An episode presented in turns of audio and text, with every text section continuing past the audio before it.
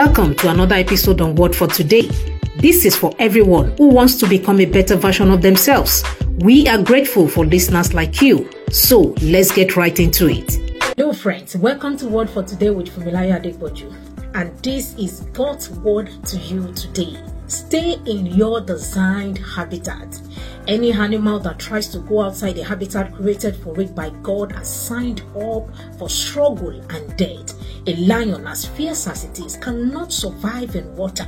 A shark cannot survive on land. So also man is not created to exist outside God. I remember the news a few years ago about a large number of whales that were stranded and found dead on the seashore.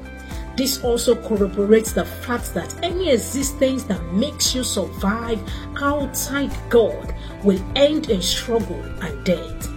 Unfortunately, many people today have found a way to exist without God by embracing the worldly system. No wonder James chapter 4 verse 4 says, Do you know that friendship with the world is enmity with God? You know there's a constant battle for the souls of men on a daily basis. The worldly system is designed to hijack your soul from God. That is why your soul is the battleground between light and darkness, the lust of the flesh, the lust of the heart, the pride of life. All those things are all around us to hijack and to distract you away from your Creator. That is why you see many acclaimed followers of Christ today who are even timid to identify with God. They are already blending into the worldly system. When you blend in, you disappear and you lose your identity. Remember that the soul of a man never dies. After our time here on earth, our soul transitions to eternity. So, this is the question What good is it to gain the whole world and lose your soul? Or what can you give in exchange for your soul? That is Mark chapter 8, verse 36 and 37.